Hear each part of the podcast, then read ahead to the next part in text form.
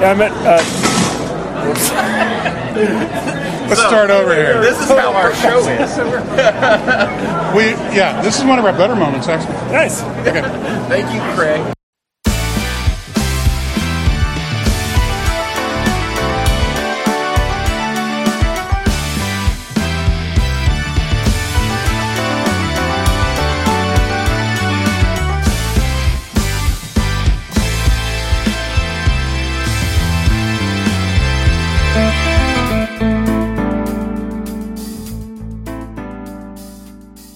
Hey, Prog fans. Welcome to another episode of the Ultimate Prog Podcast Project. My name is Tony, and as always, I'm joined by Lee. and Craig. we are three friends and prog aficionados here to talk about the history and the craft of progressive music while sprinkling in usually, sometimes, always unvarnished opinions. I don't know these Prickly, days. prickly Um, opinions. Prickly opinions of the music and personalities that make this genre so stinking great. You can find us on Twitter and Instagram at UP3 Show or on Mastodon at UP3 Show on the mastodon.social server. You can also find us on our homepage at up3show.com where you can find all of our episodes as well as sometimes we put up extra multimedia content. If you'd like to reach out to the show, uh, don't be shy. You can email us at up3show at gmail.com. And as a reminder, if you just can't get enough of the show, please don't forget to hit the subscribe button on our podcast page. I know everyone asks that, but we would really appreciate it. It actually does help out the show. You can find all that at up3show.podbean.com or wherever it is that you get your podcasts. Tonight's a little bit of a, a fun episode, so I'm looking forward to getting into the chat. Yeah, as opposed to our episodes that suck. Yeah, this is the Yeah. good one. well, I didn't say good or bad. I said fun. Okay, so fine. This is. You guys are assholes. I was gonna say, That- our- that's very they're, true. they're usually serious. Yes. So we try to be a little more straight man on some of the episodes. So uh, Lee, let's start with you tonight. Uh, what have you been up to since last time? Well, I got really inspired after we went to the Cars Prog Fest, the Colorado Prog Fest, which we're going to talk about.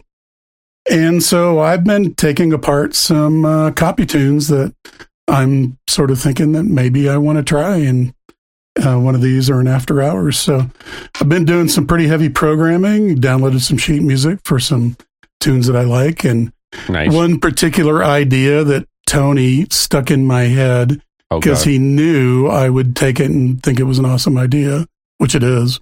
I think this. I know what this is. Yeah, I, I think you know what it is too. But I'm going to hold off until I Ah, can actually sit down and do some arrangements. So, but it is an awesome idea. So maybe we'll talk about it in the future.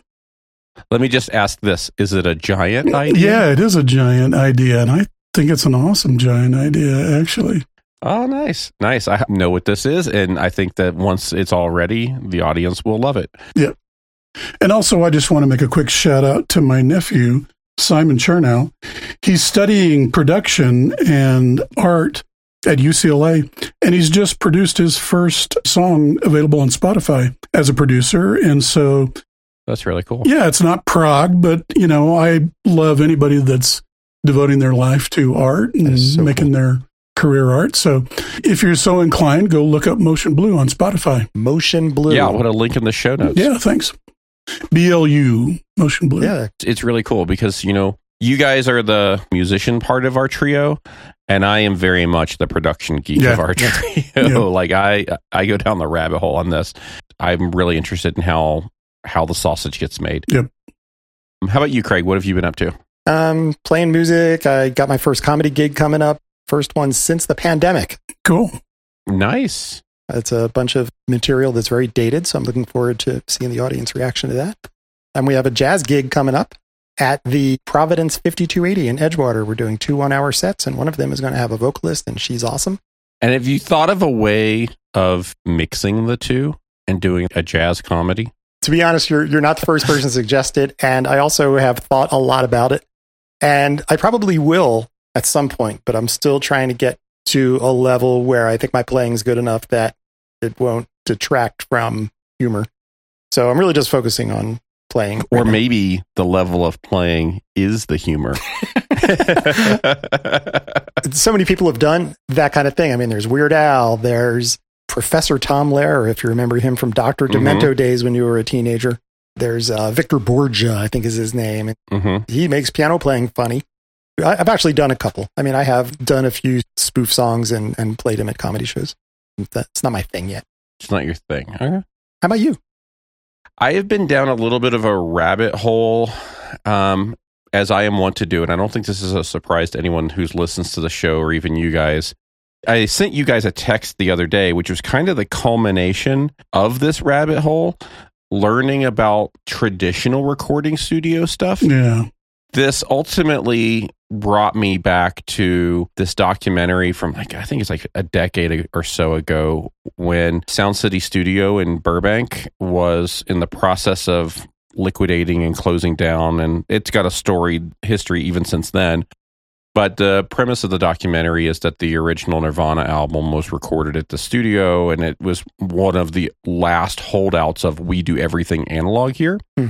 And they had one of the infamous Neve boards at that No. um, studio. And so it was very sentimental for Dave Grohl. And he bought the board, took it to his studio because, you know, we live in the Pro Tools era these days. Mhm. And I just really wanted to go learn a lot about how would you patch up a traditional mixing board. Yeah. That then led me to Wendy Carlos, which I also texted you about.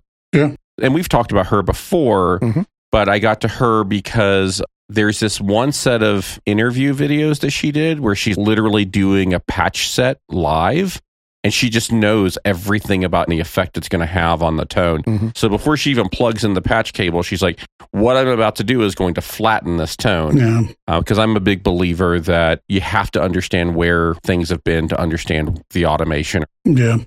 So, what is that? A Neve board? Yes, You've never seen a Neve? No. There is this company. They built these huge mixing boards, like 24 track, 32 track mixing boards, and they were huge. Mhm. And they were all built by hand Oh my goodness. at Sound City in Burbank in 1971. This board cost $75,000 to have made. And one of the owners of Sound City had just bought a house for $39,000. It was super expensive. It became kind of famous for the tone that they got out of that board. Hmm. It was a pretty simple infrastructure, right? You've got a bunch of mics in, Mhm. control here, everything goes straight out to tape. You got this very natural tone um, when mixing on this board. And there are a lot of very seminal albums. Just go watch the documentary called Reel to Reel, but Yeah, I'll check it out. it is on YouTube. I'll put it on the website Cool. because it is pretty informative. But yeah, that's what that is. Cool.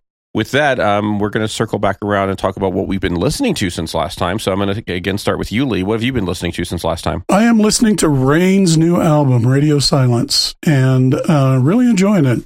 I think it's a step up for Rain. It's a little bit punchier, a little bit more prog rock. I don't know, maybe a little bit harder is the right word for it, but really enjoying it. Nice. And how about you, Craig? I was talking to one of the people at the uh, Prog Fest we went to, and uh, he mentioned Jellyfish. I've been going back and listening to two Jellyfish CDs. hmm They're a little bit like Queen, kind of poppy, just brilliantly produced and written and performed. hmm So I'm not listening to anything new, but I've been listening to that, and it's it's just really brilliant stuff. They lived fast and died hard. Nice. For myself, partly because I knew we were going to be going to the Cars event. It's not a Ric Ocasek Cars. No, No, no. I expected there to be Genesis stuff there, especially Gabriel era Genesis. So I took it upon myself to just go back and really just listen over and over, beginning to end, all of the Gabriel era Genesis. I love those albums. Maybe because I love Peter Gabriel too, because of Peter Gabriel's releases that he's doing right now. It is very stark to me how different and how quickly different Collins era Genesis is from Gabriel Mhm. era Genesis. yeah. I actually went back and re listened to Duke Yeah. after we were at that show. There were a lot of people plugging Duke. there were. What did you think? It's just reminiscing. I mean, I've listened to it plenty of times, but Because you've had pretty strong opinions about Duke. again, I put that in that transition era before they were just like pure pop. But um, you can definitely tell what's coming by listening to that album. Yeah. Is that the one right after, and then there were three, or was there? I don't exactly remember the order, but Yeah, I think that's right. it's Trick of the Tail, Wind Wuthering, and then there were three, and that's where I stopped paying attention. Right, exactly. Yeah. I mean, I make no bones about preferring Gabriel era Right. Genesis here. So we also like to talk about news here on the show. Lee, what do you have for news and new releases this month? So I'm starting first with maybe a person you've never heard of, Katie Patchnos. She does prog harp, and her first album called Prog Harp Volume 1 just released February 12th. The reason I'm promoting her today is because she married Diego Tejeida in January. Oh, wow. And as part of their ceremony, they co wrote a song together. She does prog harp to some metal songs. It's pretty intense Oh, stuff. that's so, awesome. Nice. yeah, Katie Patchnos. ACT has just released a teaser for their new upcoming EP. The teaser is called The Girl Without a Past. The upcoming EP is called Falling. Haken has released a fourth teaser from their album Fauna, which comes out March 3rd. This teaser is called Love Bite. And Haken's just like teaser, teaser, teaser. Let's just release the album. I'm just kind of tired of that. New Periphery album, Djent is not a genre. We talked about that. Will be coming out March 10th. A lot of stuff coming out in March. New Redemption, I Am the Storm is coming out March 17th. Mhm. And I totally geeked out this week on exploring birdsong.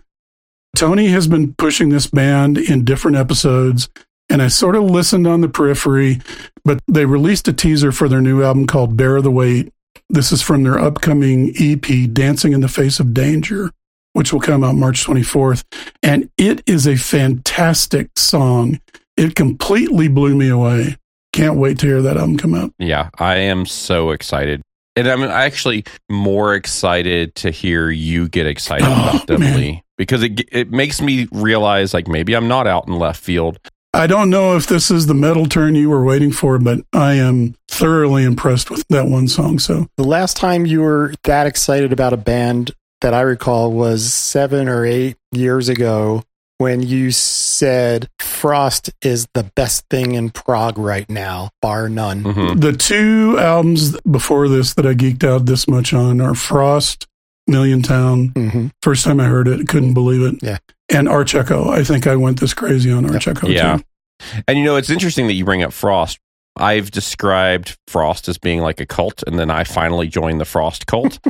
I think that exploring Birdsong is going to be very much like that, where it's a band you don't get until you get it, and then you're like Then it's like, all holy in. crap. Yeah, I am all in. I bought everything they've got available as soon as I heard that. They are awesome. Peter Gabriel has released another teaser for his upcoming album IO called The Court. And I cannot find a release date on this album I can't at all.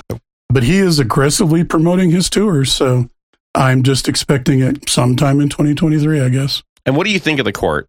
It definitely sounds Peter Gabriel. Congas and the drum lines on it.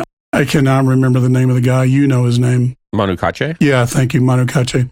It sounds like standard Peter Gabriel to me, but the court did not excite me at all. No. I like it. I said this to you guys personally when we were at, at the event the other night.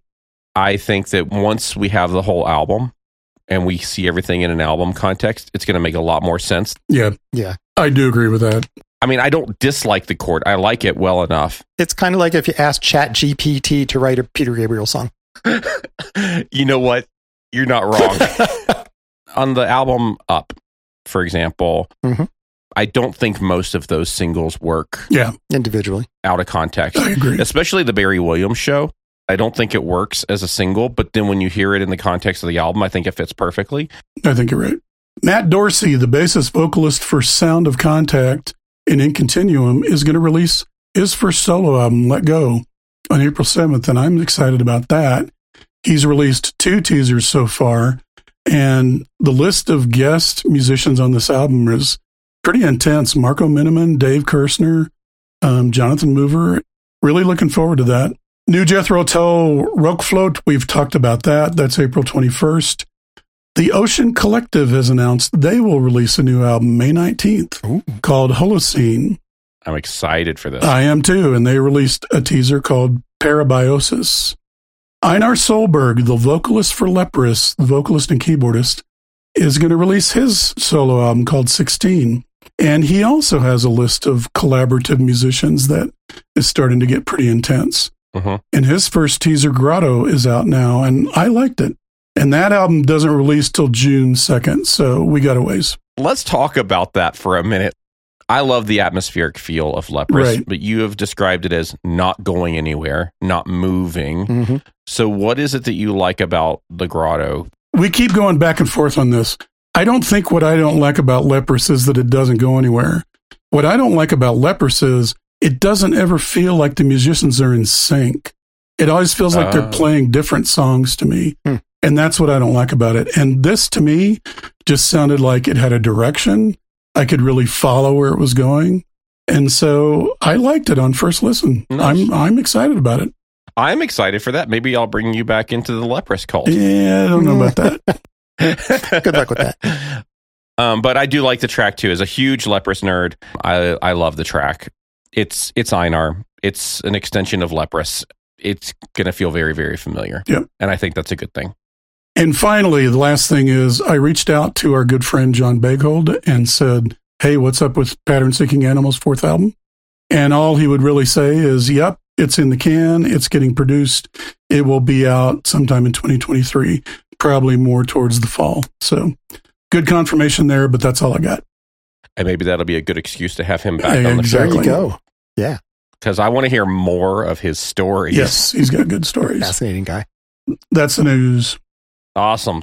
So, Craig, uh, what do you have that's unheard of for us this month? we went to a prog festival type thing in Colorado, and we had a table set up in the back, and we had business cards, and Tony had his uh, recording thing, so we recorded some tracks, and Lee was walking around with his DAT deck and interviewing people, and somebody came up to the table and dropped a bunch of CDs on us. And I thought, you know what? I've never heard of you, sir. You're unheard of. That He qualifies. qualifies. No, it totally qualifies.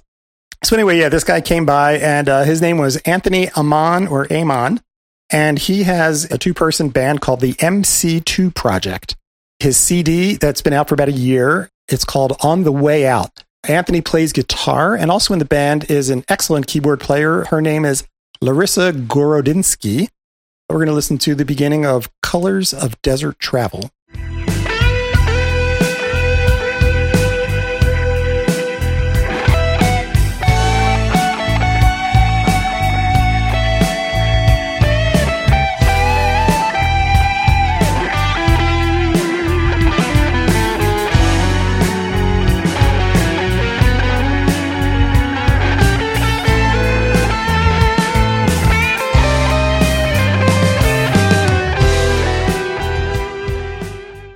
Man, I like that guitar solo. hmm The whole album is that. That's a nice tone. I like that. you know, you were talking about production before, and I listened to this, and it's, you know, just some guy comes up to our thing and says, hey, I've been recording this for a while. And it sounds so good, Yeah. you know? That's the world we're in. And it's like, holy cow, dude. Yeah. I don't know if it reminds me more of Satriani or Santana. Interesting.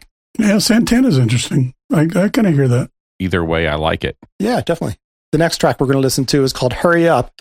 And what's cool about this one is it features a bass player named Gonzalo Teppa. Have you guys ever heard of him? No. Nope. He is a fixture in the Denver jazz community. Oh, cool. So I've seen him a million times. I do these jazz classes and he's an instructor there. I see him every Tuesday night. And it's like, oh, son of a bitch, he's on this album. So I just want to give a plug to him because he's amazing. He's uh, gotten nominated for two Grammys. Uh, he's performed with Wynton Marsalis. Nice. Uh, he was named Best Jazz Soloist by Downbeat Magazine in 2004, 2005, and 2006. And he is just the nicest guy in the world. Let's listen to uh, Gonzalo jamming with these guys.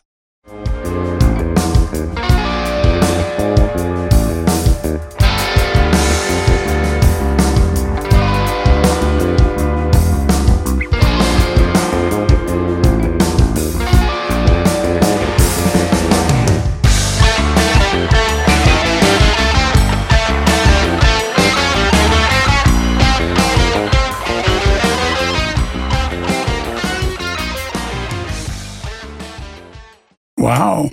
I Good like stuff, man. No kidding. It's what's cool to hear uh, Gonzalo play that kind of thing is I've only ever heard him play a giant upright bass that's taller than him. so uh, it's good to see him funk out. So I can't wait to see him on Tuesday. And I listen to you, man. dude, I heard you on a CD and it wasn't, it was prog. So the third track we're going to listen to, it's a little more low key. It's called Emotion Evolution. Uh, and this features a guy named Charles Parker on bass.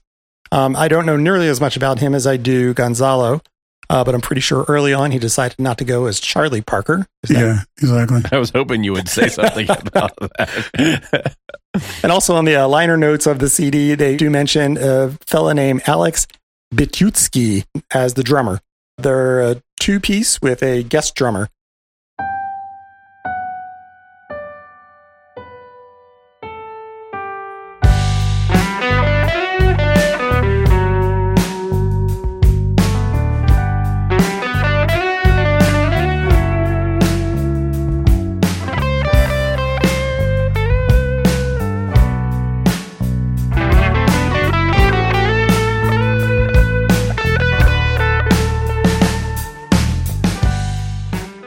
Great album. I really was super pleasantly surprised by the production quality, the songwriting, the sound of his guitar, the keyboard accompaniments, the arrangements.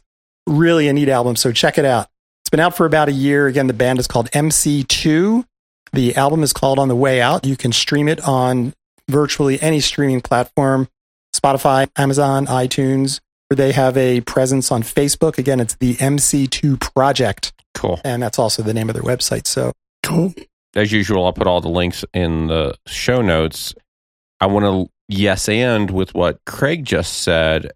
There's really good stuff at the local scene. I encourage everyone that's listening find a local venue or a local event scene. or something a and go see local music because there's really great local music everywhere. absolutely. Yeah. Hey, incidentally, after we went to the event for Colorado Prog Fest, we got this email from Meg and said, huge fan, props for the Steven Wilson episode. The short intro track you play at the beginning of each episode is great, but I can't find the album it's from. Please tell us the band, album, and the name of the song. Yeah, thanks, Meg, for the question, and thanks for listening, especially. That piece is an original that I wrote several years ago called Emotional Barter. I was never quite happy with the verse, so it never made it onto an album or released. And when we were first setting up the show, I played it for the guys, and they're like, yeah, let's use it. And the way you hear it in the podcast is a little bit chopped up. What you hear in the intro to the episodes is actually the break of the song, and then it moves into one of the verses. That's the quieter part with the electric piano and the guitars. And then you hear the verse again in the outro of the episodes. Hmm. I've never released it, but with a little work, it could certainly be a song. So I will make a mental note to get that finished and published so you can download and hear it. So thanks. Nice. Yeah. Right. Lee, why don't you set up how you came to know about this event and how we came to be there?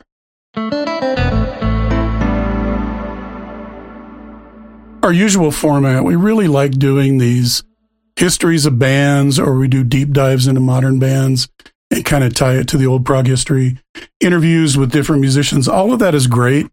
But we have always said that we wanted to have a focus more on the local scene. And one of our other focuses has been that we would really like to cover some kind of live event. So many moons ago, I was a member of a group called CARS, the Colorado Art Rock Society. And we're going to let them tell their own backstory in just a minute. And just over time and hopping emails and moving and things like that, I had lost track of them, but I was still getting advertisements from them on Facebook. And they sent me an ad for a live event, Prog Fest, an afternoon of progressive music with friends at a local club called Nieces over in Lafayette, Colorado. So initially, I got in touch with Chris from Sons of Genesis, one of the headline bands that was playing later. And he put me in touch with Barb Siegel and Tim Kessel of Cars. And after some lengthy explaining and some back and forth on what we wanted to do, they said, Yeah, come on out, set up, and we'd love to have you. So we threw everything in our backpacks. And like Craig said, Tony came out and recorded the event. And I brought my handheld recorders so we could all do interviews with the audience. And we spent part of our Sunday listening to a lot of great music, talking to a lot of local prog geeks in the Denver area, what they love about getting together and talking about prog with their friends and the music, and also putting together a little temporary prog act and working up these songs and playing them in front of their friends. Yep. It was great. Like Tony said, it was a lot of fun just to let them drive the discussion and drive the music and, and have us just kind of be witness to it. Yeah. To Tim and everyone at Cars, not only did they welcome us in and say, yes, you can come, they were very supportive. And we were very respectful. We were on a little table on the back of the venue. Mm-hmm. But everyone that noticed that we were the quote unquote podcast guys was super interested in what we were doing and super interested to have us signal boosting what they're Yeah, doing just- anyway. Just covering the prog scene. yeah, it was just really, really cool atmosphere. Definitely. So, a little background on the format. Again, it was at a local club in Lafayette, Colorado called Nieces. Great venue. Yeah, I had Mhm. never been there. Have you been there? I hadn't been there either. No, that's a, that's a fairly new place. And actually, towards the end of this episode, I'm going to play an interview with the owner. He kind of tells a little bit about the history why they got there. Mhm. But they've only been in that place just a few months. Wow. But the format of the day was really interesting. It resembles what we've seen on some of the cruises, Cruise to the Edge and also Progressive Nation at Sea, where they run a thing called After Hours, where you can sign up to go play. Usually in after hours, it's copy tunes. You put together your own band. You get to rehearse three, four, five, as many times as you get a chance to. And then you get up and you play in front of your buddies and you play something you're really attached to. It might be older Yes or Genesis or Jethro Tull or Kansas, or it can be newer prog like Steven Wilson or Porcupine Tree or Haken or something like that. In this case, it was a bit of a mix between that format, which is what I would call tribute, maybe, hmm and there was also some original content as well. Mhm. I really enjoyed that part of the show as well, just to see local people that are doing their own writing and really want to have a format where they can play it in front of people. Yeah, agreed, totally. So this is the 18th annual time they've run this Prog Fest. Format, at least the beginning, two thirds of it was about 30 minute sets, local musicians. They'd take, you know, 10, 15 minutes to go change the stage for the next act. hmm And during that time is when we'd run around and just start talking to people. Mhm. Right. So we invite you to kick back, join us at Nieces for the afternoon. Join us. We've already paid your cover. Grab a drink Tell you what, first round's on me. and let's go listen to some local music and talk to the crowd about why they're here and why they love prog. So my name's Tim Kessel. I'm the organizer of this event. It's put on by the Colorado Art Rock Society, which has been around for, know, for about 18, 20 years now. And uh, we have monthly meetings. We just get around and, together and listen to and talk about all things prog. What's your name again? Alan Mallory. Tell us about cars and how it got started and all that. Yeah, so I met um, Phil Satterley. At, we were at a music festival in uh, Mexicali, Mexico. Okay. 1999, it's Baja Prog. And so I met Phil there, and turned out we were both from Colorado. So, Right. yeah, we, after that we decided to get together and some other people um, once a month at a restaurant. We just like talk prog and listen to music and Cool. ate dinner and stuff. So Nice. that's how it started. Kind of- yeah, people brought music to listen to. If they wanted to trade or sell CDs, they'd bring them too. And then how do you get to your first Prog Fest from just meeting at cars and swapping stories and that? it was kind of more initially just like groups of people getting together kind of jams it wasn't like specific groups but it sort of evolved into certain groups but also certain people would just play together in different combinations Good. yeah musical swap meet. yeah so it's sort of covers and some original stuff so it's kind of evolved since then So you're like, you're getting together, you know, this guy plays with this hack, this. We just want a venue where we can sound and listen to everybody do the same music we all love to listen to. yeah so people got to like i know like that guy plays sax and keyboards and that guy plays Okay. bass plays some drums we got together and did some just got together for a couple rehearsals and did you know chose some songs and Nice. played some stuff so yeah Nice. We have a lot of fun. We, we put this show on every year, and um, we've got a you know mixture of uh, you know original acts and some cover acts. Uh, some of them are regular groups. Some are just put together for this show. Sweet. So it's uh, it's a real good uh, good ride, you know. And you guys, you'll you can hang around here. You'll meet some friends who uh, you know who are bigger prog nerds than you are, as a matter of fact. So I have no It'll doubt. be all right.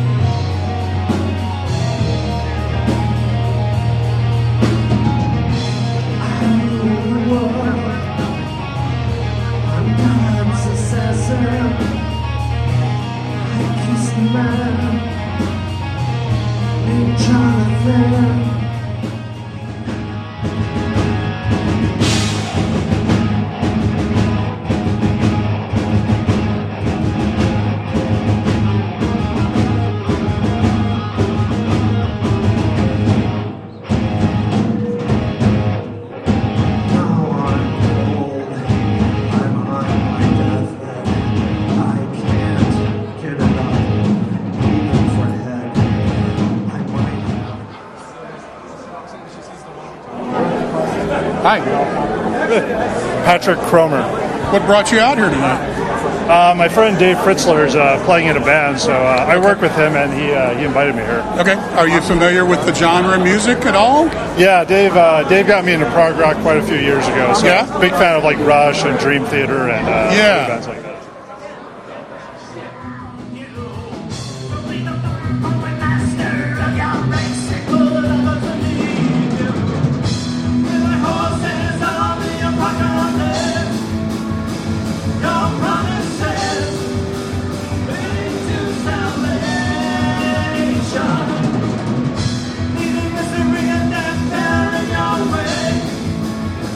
your mistake.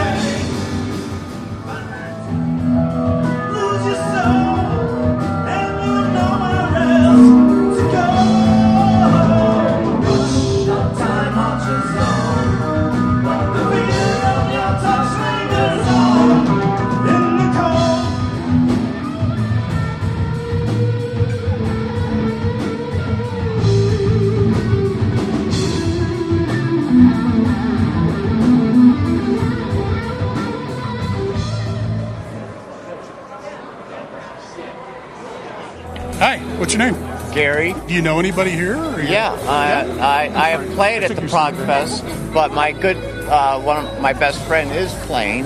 Okay. So uh, Which is who? Kurt D'Agostino. Okay.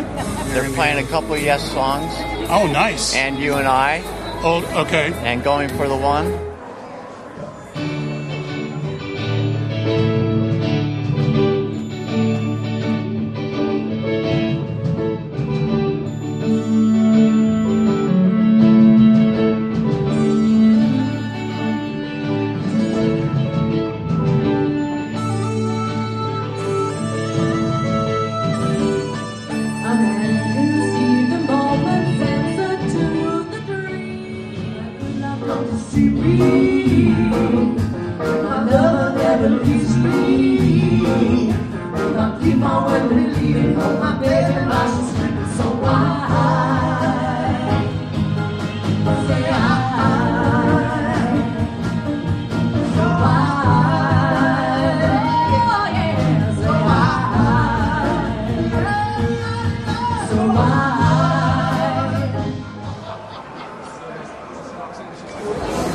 Hi.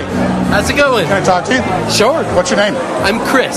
So, what makes you want to get up there and actually play it rather than like go to a Riverside show or go to a Spock's Beard show or whatever? Oh gosh, the, the music's in my blood. Yeah. so um, I view it as kind of a spiritual thing. For me, it's um, all about connection with people. Most of my most meaningful relationships have come through music. Uh, I was in a band, regular band, for a, a long time. Okay. And, uh, and through that, I met my uh, wife to be. Very nice. And some of my best friends. Sweet. And uh, so a lot of my best moments have been, you know, connecting through music.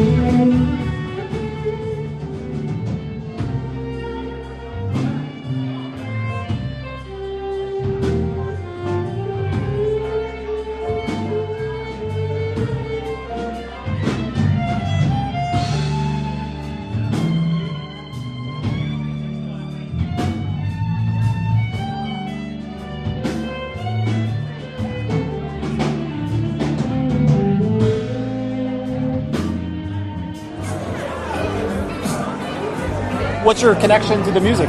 Um, my connection musically is from Jethro Tull. Uh-huh. Uh, that was like as an impressionable teenager Of back course. in the heyday. Yep. Aqualung opened up a new world to me, including Sure. anti-religious thought.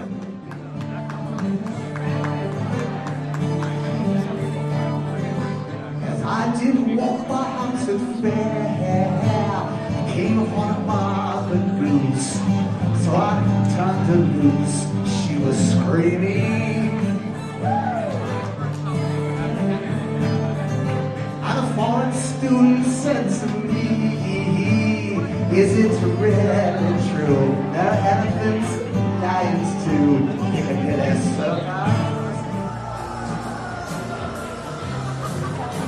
Hey, wait a second. What's that? Every third male software engineer plays guitar.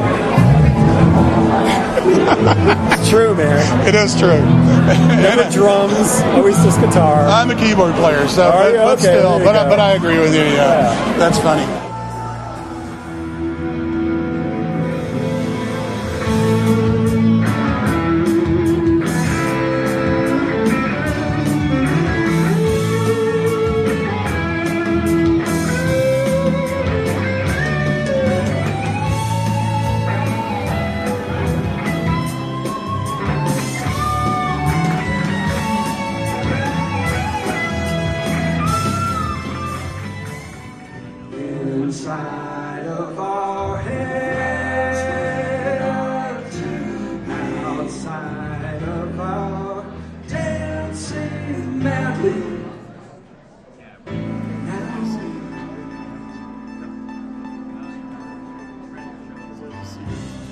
This is opportunity, you and me empathy. Time to be everything we want to be.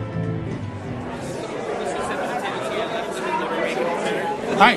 How you doing? Can I talk to you for a second? Sure. What's your name? Steven. Steven. Are you? what- Why are you here? Why do you like Prog? Well, grew up with Prog, Gentle Giant, Yeah. Marillion, IQ, all those great bands and all Yeah. that kind of stuff. And we're actually uh, doing an Emerson, Lake and Palmer Take a Pebble around seven o'clock or so. And so, getting up here and doing it just because of your love of the genre and your love of the, Absolutely. in, in this case, ELP.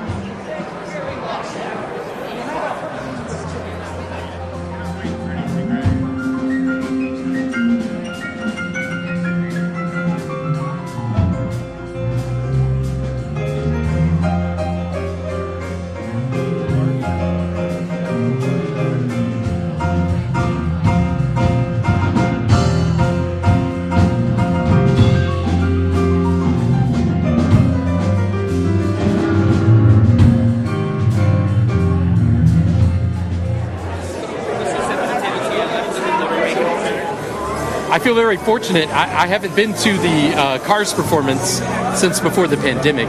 Right. And so I'm seeing a lot of friends, um, you know, performing tonight. Right. and although I'm not performing tonight, uh, I just feel very inspired to be here and see what everybody's doing. Just the, the, the thing about progressive music, though, is that it's pushing the boundaries Yeah. of creativity. Yeah. And uh, so it's a it's a way to express yourself that's um it's a little bit outside outside the mainstream. Yeah. Like in the past, the uh, you know the there were powerful music businesses that were curating the music that we would listen to. Right. And now with the advent of YouTube and social media, there's actually a lot more freedom for uh, independent musicians. Absolutely. And uh, and so I think um, just really everybody is free to do whatever they want.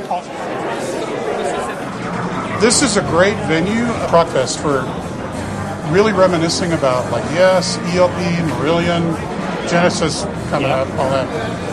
Do you feel like the newer stuff is under under Sometimes, sometimes. I mean, I've I've been in X. We've done Transatlantic. Yeah. We've done. Por- I had a Porcupine I- Tree, We, well, we had a we had a side very once in a while band called Porcupine Treason, oh, and we did and we good. did and we did Porcupine Tree stuff. But it's that's not a gigging band because there's not enough people around here at least that know who, who the heck is Porcupine Tree. Although Steven Wilson. I, we're wanting to do it again, but we our, our we lost our lead vocalist. Uh, he passed away, so. life you, you said something wrenches. interesting I'd like to follow up on. There's not enough people exposed to that or aware. Right. And although, so although Porcupine Tree did great when they were here. I mean, at the Bel- at Bellco, even though the sound Yeah. was a little iffy, it was. A, it wasn't big sold ve- out, but a big venue. it- they they filled the room. But for this audience, do you feel like It's it's it's it's well, you can pro it. It's it's the the the people renting out the halls. okay? So finding a place that'll go Porcupine Tree, sure. Bring it in. Hmm. I think is a little harder than say yes or Genesis. Somebody who has a little more known track record. Interesting. Um, Okay. But I mean, we did. But like we did a Porcupine Treason gig with Rush Archives.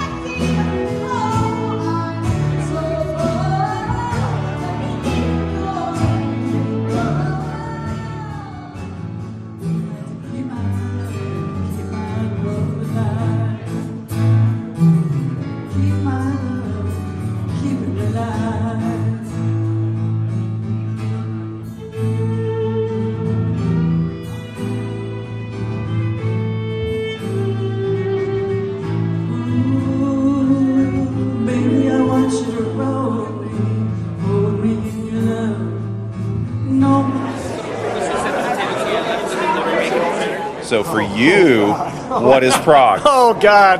Don't. We only Jeez, spent I'm- 45 minutes on it. I've I've been on the old. So I used to moderate the Spock's Beard message board, and I mean the old old and the early days of our cars mailing list, and that's the the never-ending question. Exactly, Progr- right. I mean, so you've got you have the umbrella that is Prog with a capital P.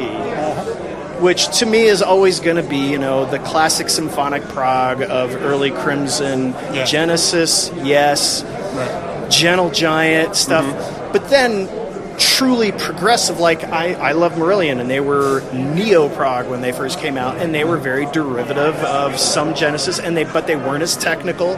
I mean, it's relatively straightforward music. So is it prog? Well, yeah, Okay, because so it's it thematic. It's almost way. art rock. Yeah, so if you got something new that's being downloaded into your brain, what are the characteristics that you're processing to define if it's prog or not? For, progr- for progressive rock, it's it's musicians' music. It's it's usually going to be a little more complicated. It isn't necessarily. It may have sections that are straight, but it's going to be a little more complicated. It's going to be theatrical. It's going to be have dynamics. Um, So this is great. We love this. This like right in my wheelhouse. Yes, ELP. What about the most recent prog bands like Haken, bands like Conception, Kamelot, Exploring Birdsong? I mean, there's all kinds of prog that's out there now. For you, is this a reminiscing kind of a show? Uh, yeah, for the most part. I mean, my current prog favorite is a group called Magic Pie. I love Magic Pie. Yeah.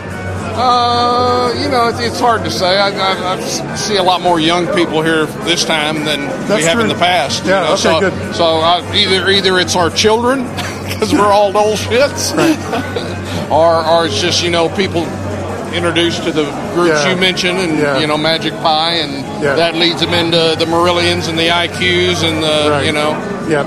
and all that. So Okay.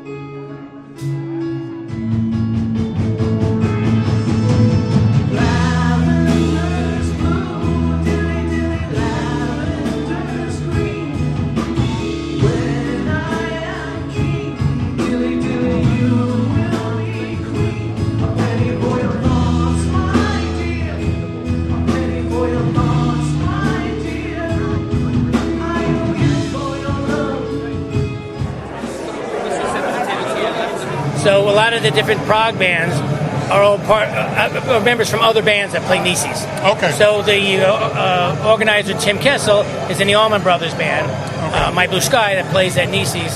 So when he was looking for a place about three, four years ago, I said, let's try it here. You know, it's a, it's, it's obscure, but those who love it love it. Yeah. You know, and uh, I happen to be a fan as well. Okay. So it was a natural thing for me to go, want to see. So this year, with the bigger venue, I spoke to Tim about let's try to take it up a notch and try to put in some of my prog like headliners like Sons of Genesis, who I use all the time. Yeah. But we'll make them do a 70s set as not to uh, offend the prog purists. you know? And then so they're going to do a great Gabriel era, a little bit of Collins era.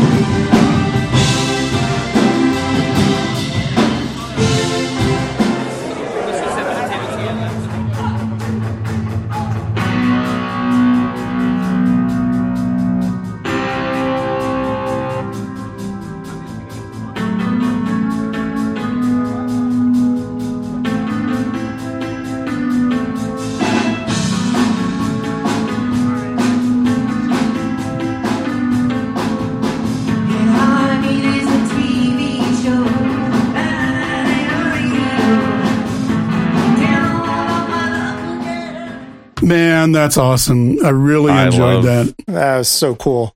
What a day, man. And forgot to tell the audience too, but the last two bands were really kind of the headliners. The format was slightly different.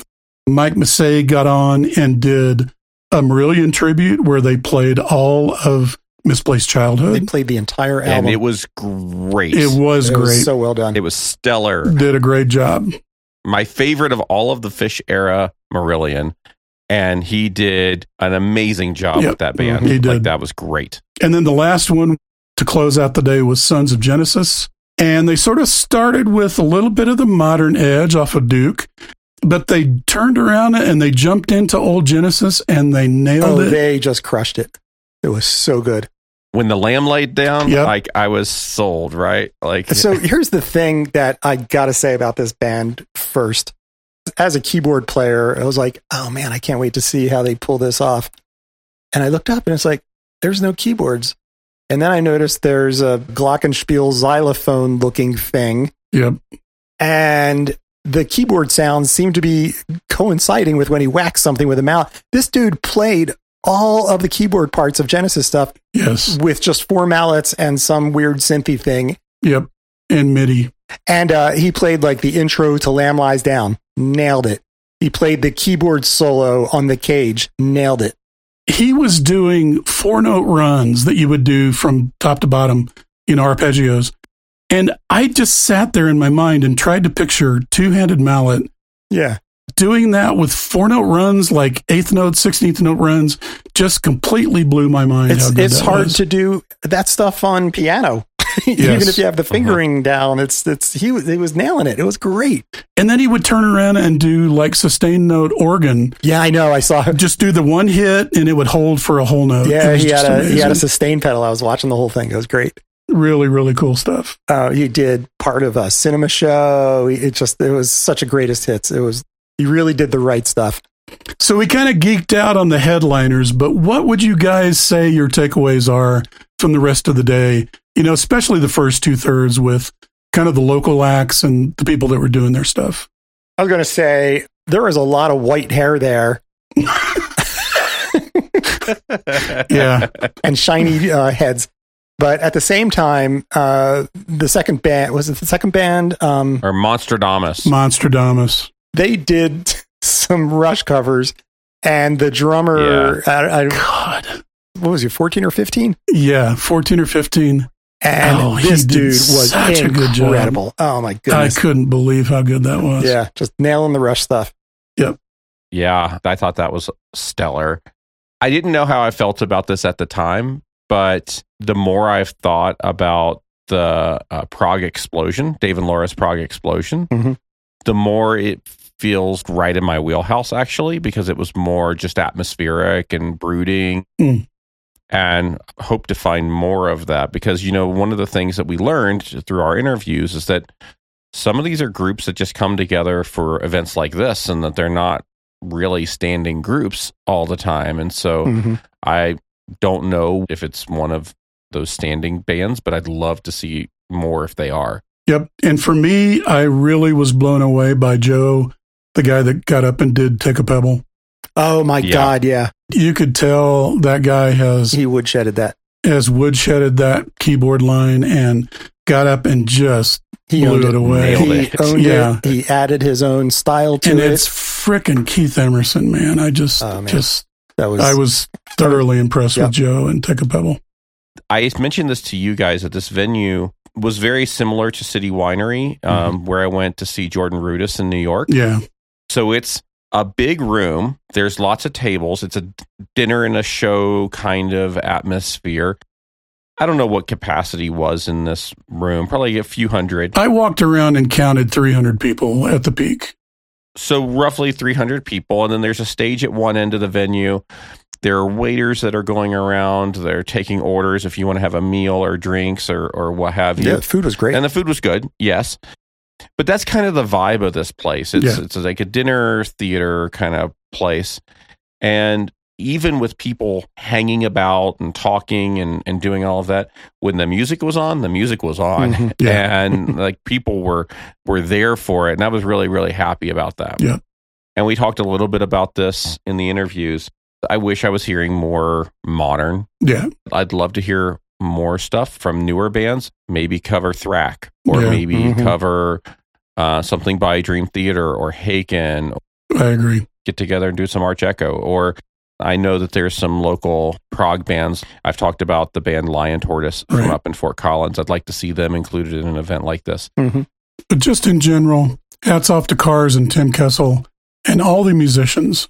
The dedication and just the intestinal fortitude it takes to put together, Mhm. you know, a tribute with some of your favorite music, get together with some friends and challenging music.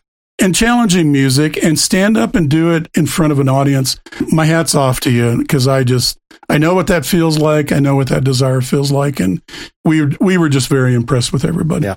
Just an awesome Yeah, day right. all around. I think it was great overall. I had a great time. And it was great to get out and listen to music with you guys. I mean, geez, Absolutely, it it was. was just a fun day. So again, big thank yous to Tim Kessel and Barb Siegel and Alan Mallory of Cars, and all the bands that played too: G3P, Monstradamus, Affirmative Scarlet, Dave and Laura's Prog Explosion, Kent Adamson and Friends, Jamie Kreutz, all the musicians that got up and did the Women of Prog, Mike Massey and Friends, and Sons of Genesis.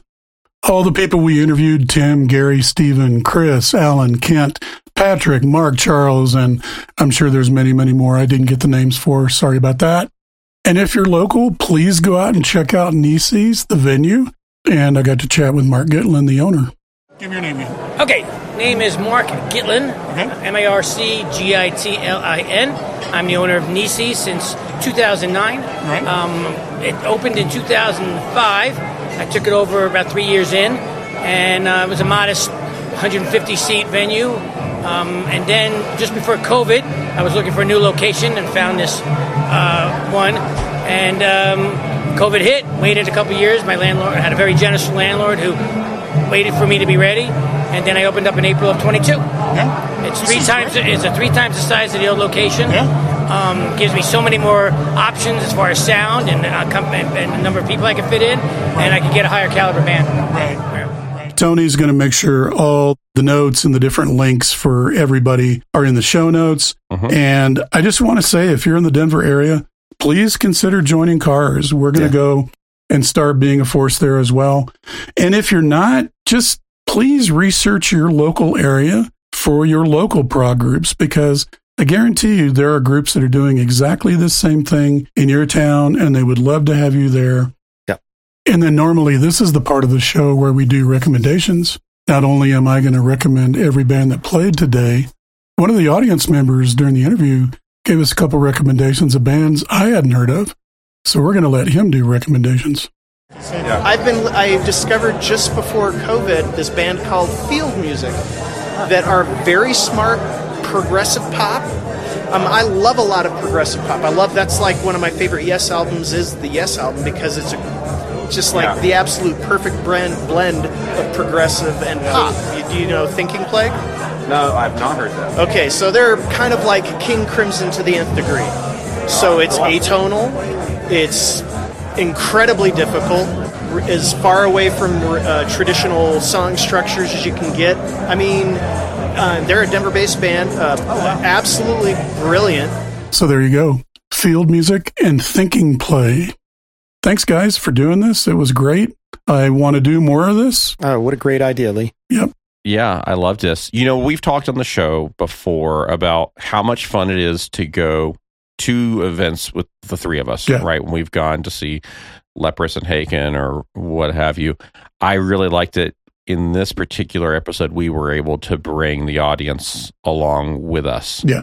As we exit tonight, don't forget you can find us on Instagram and Twitter at UP3 Show. And we're also on Mastodon at UP3 Show on the mastodon.social server. The reminder is for email, we are UP3Show at gmail.com. We definitely want to hear from you, especially now if you're local or if you've met us at a cars event or something like that. Send us an email. We'd love to talk to you, maybe even have you on the show. If you want to give the show some support, it's easy. You can always support us non financially by subscribing on Podbean at up3show.podbean.com or wherever it is that you get your podcasts. Also, if you're on Apple or one of the platforms that allows you to leave a review, please take a moment to leave a review. This helps us as well. And if you would like to support the show financially, we are on Patreon at patreon.com slash up3show. If you toss a few coins our way on Patreon, it helps keep the lights on. Thank you guys very much, and we will talk to you next month. Thanks. Thank you. Bye. Bye. Night night.